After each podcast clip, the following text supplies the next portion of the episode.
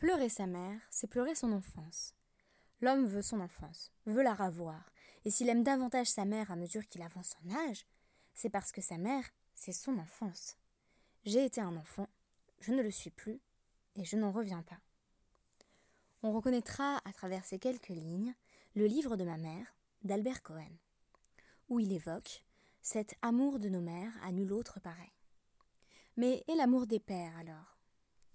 Et, en termes alariques, le statut d'un enfant, et notamment dans ce contexte précis d'un enfant converti, est-il défini par le père ou par la mère? Cette question ne recouvre pas précisément celle de la matrilinéarité, qui définirait la judéité d'un individu, à travers la transmission maternelle, mais repose la question à partir des critères établis par les nations. Pour les Umot Aolam, les non-juifs, il semble a priori, comme va l'affirmer notre DAF 78, que ce soit le père qui prime. Mais est-ce le cas dans toutes les situations? Et que fait-on lorsque une personne souhaite se convertir au judaïsme? Est-ce qu'on suit le père ou la mère?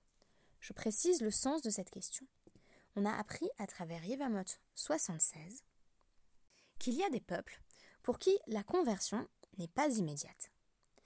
On en a la trace dans Devarim, au 23e chapitre, et il faut savoir que c'est lié à des éléments de l'histoire juive, en vertu desquels on semble se méfier de ces peuples plus que des autres, pour lesquels la conversion peut bien entendu être immédiate.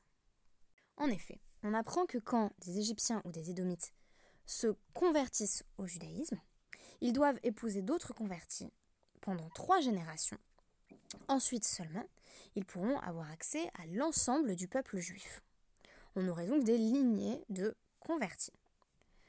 Quant aux personnes issues des peuples de Ammon et Moab, pour ce qui est des hommes ils ne peuvent jamais épouser d'autres juifs. S'il y avait donc conversion d'un ammonite ou d'un moabite, ils devraient rester dans une lignée de convertis, à l'exception des femmes, femmes ammonites et femmes moabites, qui peuvent immédiatement, après leur conversion, épouser un juif. Notons au passage que toutes ces règles ne nous concernent pas et que le statut du converti n'est pas désigné en vertu des principes que je vais expliquer maintenant, puisque le Rambam a précisé que, à présent que toutes les nations du monde ont fait l'objet d'un grand mélange et de déplacement de population, on ne sait plus qui est véritablement égyptien, et encore moins qui est moabite, qui est ammonite ou qui est édomite. Par conséquent, les lois dont je vais parler à l'instant ne s'appliquent plus telles quelles. Ce qui m'intéresse, c'est essentiellement la définition du statut de l'enfant et notamment de l'enfant converti, est-ce qu'on suit le père ou est-ce qu'on suit la mère? Est-ce qu'on va se retrouver sur un simple présupposé en vertu duquel le statut de l'enfant suit la mère dans la tradition juive, c'est ce que l'on appelle désormais la matrilinéarité, et que le statut de l'enfant suit le père dans les Umot Olam, dans les autres nations la réponse relèvera pour moi d'un entre-deux que je trouve intéressant. Rabba Barbar Hana, Amar Rabbi Yochanan. Rabba Barbar Hana a rapporté au nom de Rabbi Yochanan. Mitri Sheni, Shenasa Mitrit Rishona, Bena Shlishi Have, Alma Kassavar Batar Dide Si un Égyptien à la deuxième génération a épousé une Égyptienne à la première génération, je vais expliquer tout ce que cela signifie, leur enfant est considéré comme un enfant de la troisième génération. Cela semble montrer que selon Rabbi Yochanan, le statut de l'enfant suit le père et non la mère. Qu'est-ce que ça veut dire? Si je suis égyptienne et que moi je me convertis au judaïsme, je représente la génération numéro 1. Mes enfants vont être la génération numéro 2. Et les enfants de mes enfants sont cette troisième génération qui peut désormais épouser euh, une personne du peuple juif. Or, ici, on a en quelque sorte un mariage mixte, dans la mesure où euh, cet homme est déjà issu euh, de convertis égyptiens, tandis que cette femme s'est elle-même convertie directement et n'est donc pas issue de convertis égyptiens. Si on considère que l'enfant correspond à la troisième génération, c'est bien qu'on suit le père, qui en est déjà à la deuxième génération, plutôt que la mère, parce que si on suivait la mère, l'enfant devrait être considéré comme un Égyptien, convertis à la deuxième génération et ce seraient seulement ses enfants à lui qui pourraient épouser une personne du peuple juif. La Gemara va noter plus tard que euh, cette déclaration de Rabbi Yochanan est d'autant plus surprenante que d'habitude Rabbi Yochanan semble plutôt aller dans le sens d'affirmer que le statut du fœtus, et même du fœtus animal, dépend de la mère. C'est en tout cas euh, la question si on suit cette formulation de la vie de Rabbi Yochanan. Rav Yosef objecte, au nom de Rabbi Tarfon, en citant une Mishnah du traité Kiddushin 69a. Yacholin Mamzerin, liter. Les Mamzerin, donc euh, les personnes qui sont issues d'une lignée qui a impliqué euh, des cas d'inceste ou d'adultère, peuvent se purifier. Puisque, a priori, quand on est mamzer, on l'est à minima jusqu'à la dixième génération, et notre Gemara va même dire en réalité, les lignées de mamzerim s'éteignent avant cela pour des raisons à la fois théologiques, parce que ces mamzerim seraient susceptibles de, mourir plus vite aux mains d'Hachem, mais aussi pour des raisons sociologiques, euh, qui ne sont pas clairement exprimées dans l'Agmara, mais qui me semblent importantes, à savoir que euh, il y a moins de personnes qui vont pouvoir épouser des mamzerim, tout simplement parce que un mamzer ne peut épouser qu'une mamzerette et inversement. Et pourtant, ici, on nous propose une stratégie pour que le mamzer réintègre le peuple. Ketsad. Mamzer nasta chifra. Le mamzer n'a qu'à épouser sa servante non juive. Havalad Eved. L'enfant qui naît de cette union est un esclave. Nimsa Ben Chorin. Mais maintenant, si euh, le mamzer décide de libérer l'enfant qui est considéré comme son esclave, voici qu'il s'agit d'un homme libre. Mais cet homme libre, il n'a jamais été mamzer. Alma Batardida, Shadinanle. Il semble donc que le statut de l'enfant suive la mère. On ne fait pas attention au fait que le père est mamzer. Le statut de l'enfant, Eved, correspond à celui de sa mère, Shifra on oublie la mamzeroute en quelque sorte au profit de cette ruse qui permet de sortir finalement euh, de l'inéluctabilité de la mamzeroute, de, de, cette euh, désignation sociale qui correspond à un, statut de paria irrévocable. Shaneatam, de. Non, le cas de ce mamzer qui émancipe son propre fils est différent, parce qu'il y a un pasouk dans Shemot 21.4 qui dit Haisha ve euh, yeladea les Adonea. Euh, l'épouse et l'enfant seront au maître. Ce qui implique que spécifiquement dans ce cas-là, les enfants de la servante sont rattachés à elle, mais que ça n'est peut-être pas généralisable à tous les autres cas.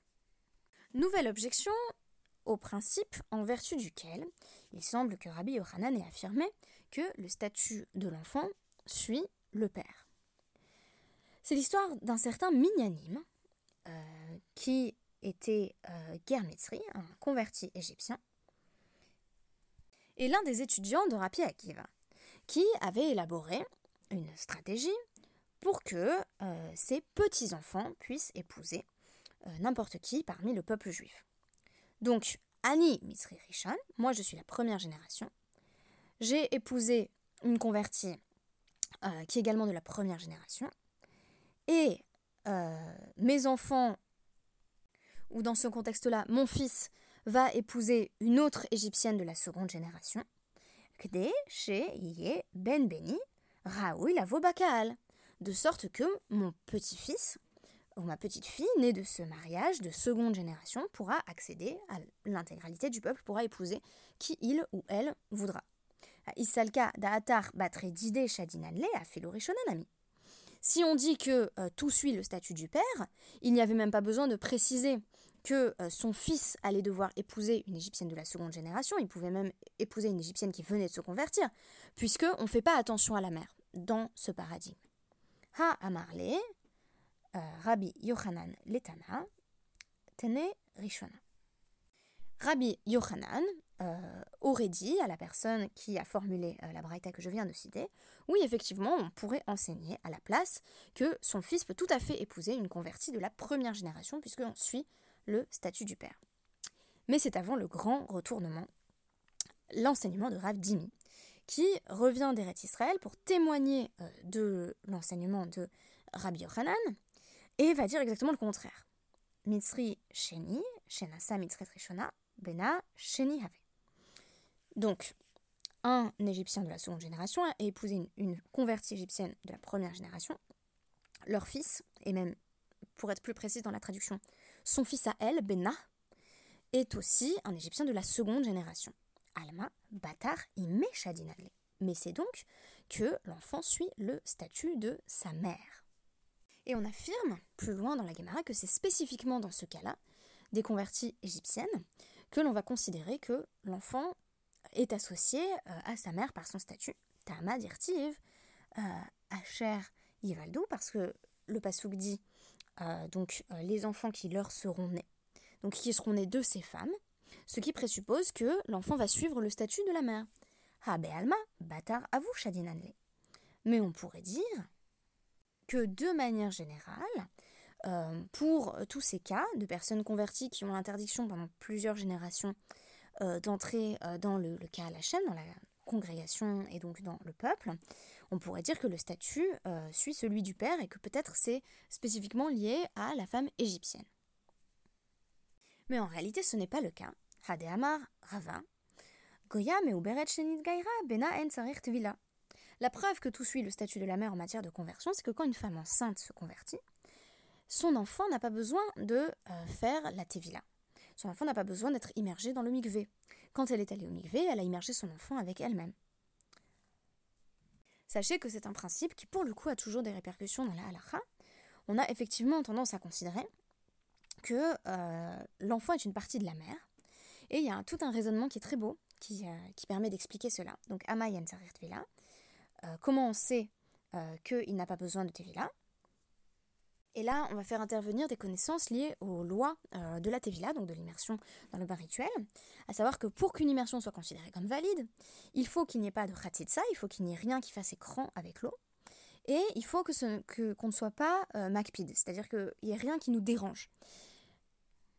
Donc Rabbi Yitzhak rapporte à ce sujet, Dvar Torah, Rubo makpid alav C'est donc un, enseignement euh, en vertu de la loi de la Torah qui veut que quand on a quelque chose qui couvre la majorité du corps, par exemple l'utérus euh, ou la poche des os, et qui euh, est contraignant, c'est-à-dire quelque chose dont, on aimerait bien se, débarrasser.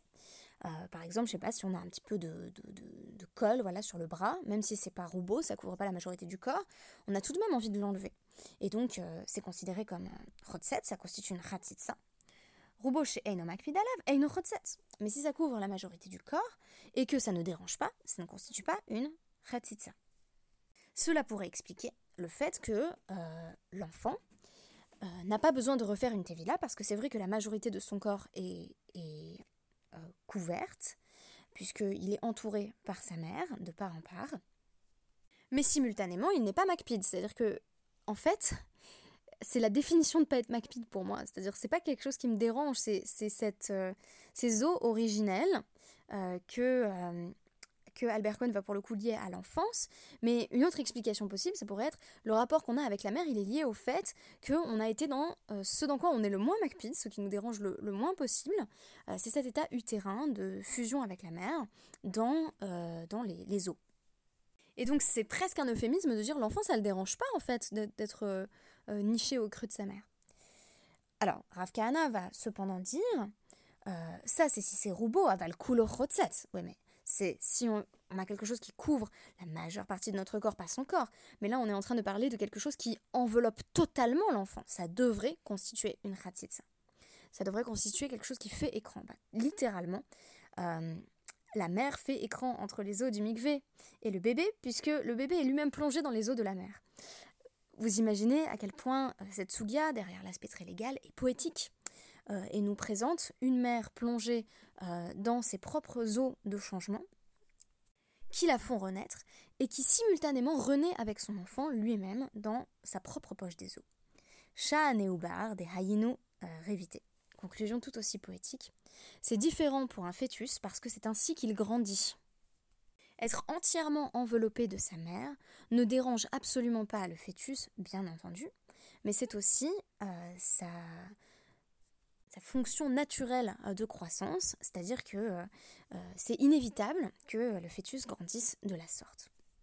Je me suis demandé si on ne pouvait pas trouver dans ce texte une allusion euh, aux qui sous-tendent la matrilinéarité, c'est-à-dire que la Gemara tient à nous souligner au passage que pour les nations du monde, c'est le père qui détermine le statut de l'enfant.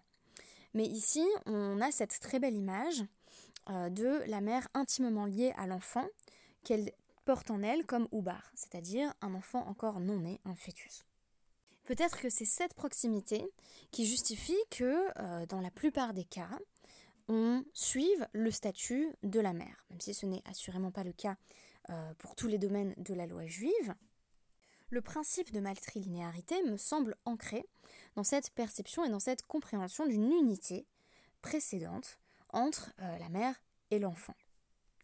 Mais la solution que va proposer la Guémara euh, à la question du statut, du statut des convertis, va nous être donnée par l'exemple d'un homme un ammonite, donc qui n'aurait jamais le droit a priori de rejoindre le peuple juif, qui aurait épousé une femme égyptienne convertie. Donc on nous dit cette fois-ci, Isachar Rave, Shadé Bataramoni. Si l'enfant est un garçon, il va suivre son père, qui est un ammonite, par conséquent il ne pourra jamais euh, faire partie du peuple juif à part entière, il sera toujours dans une lignée d'ammonites convertis.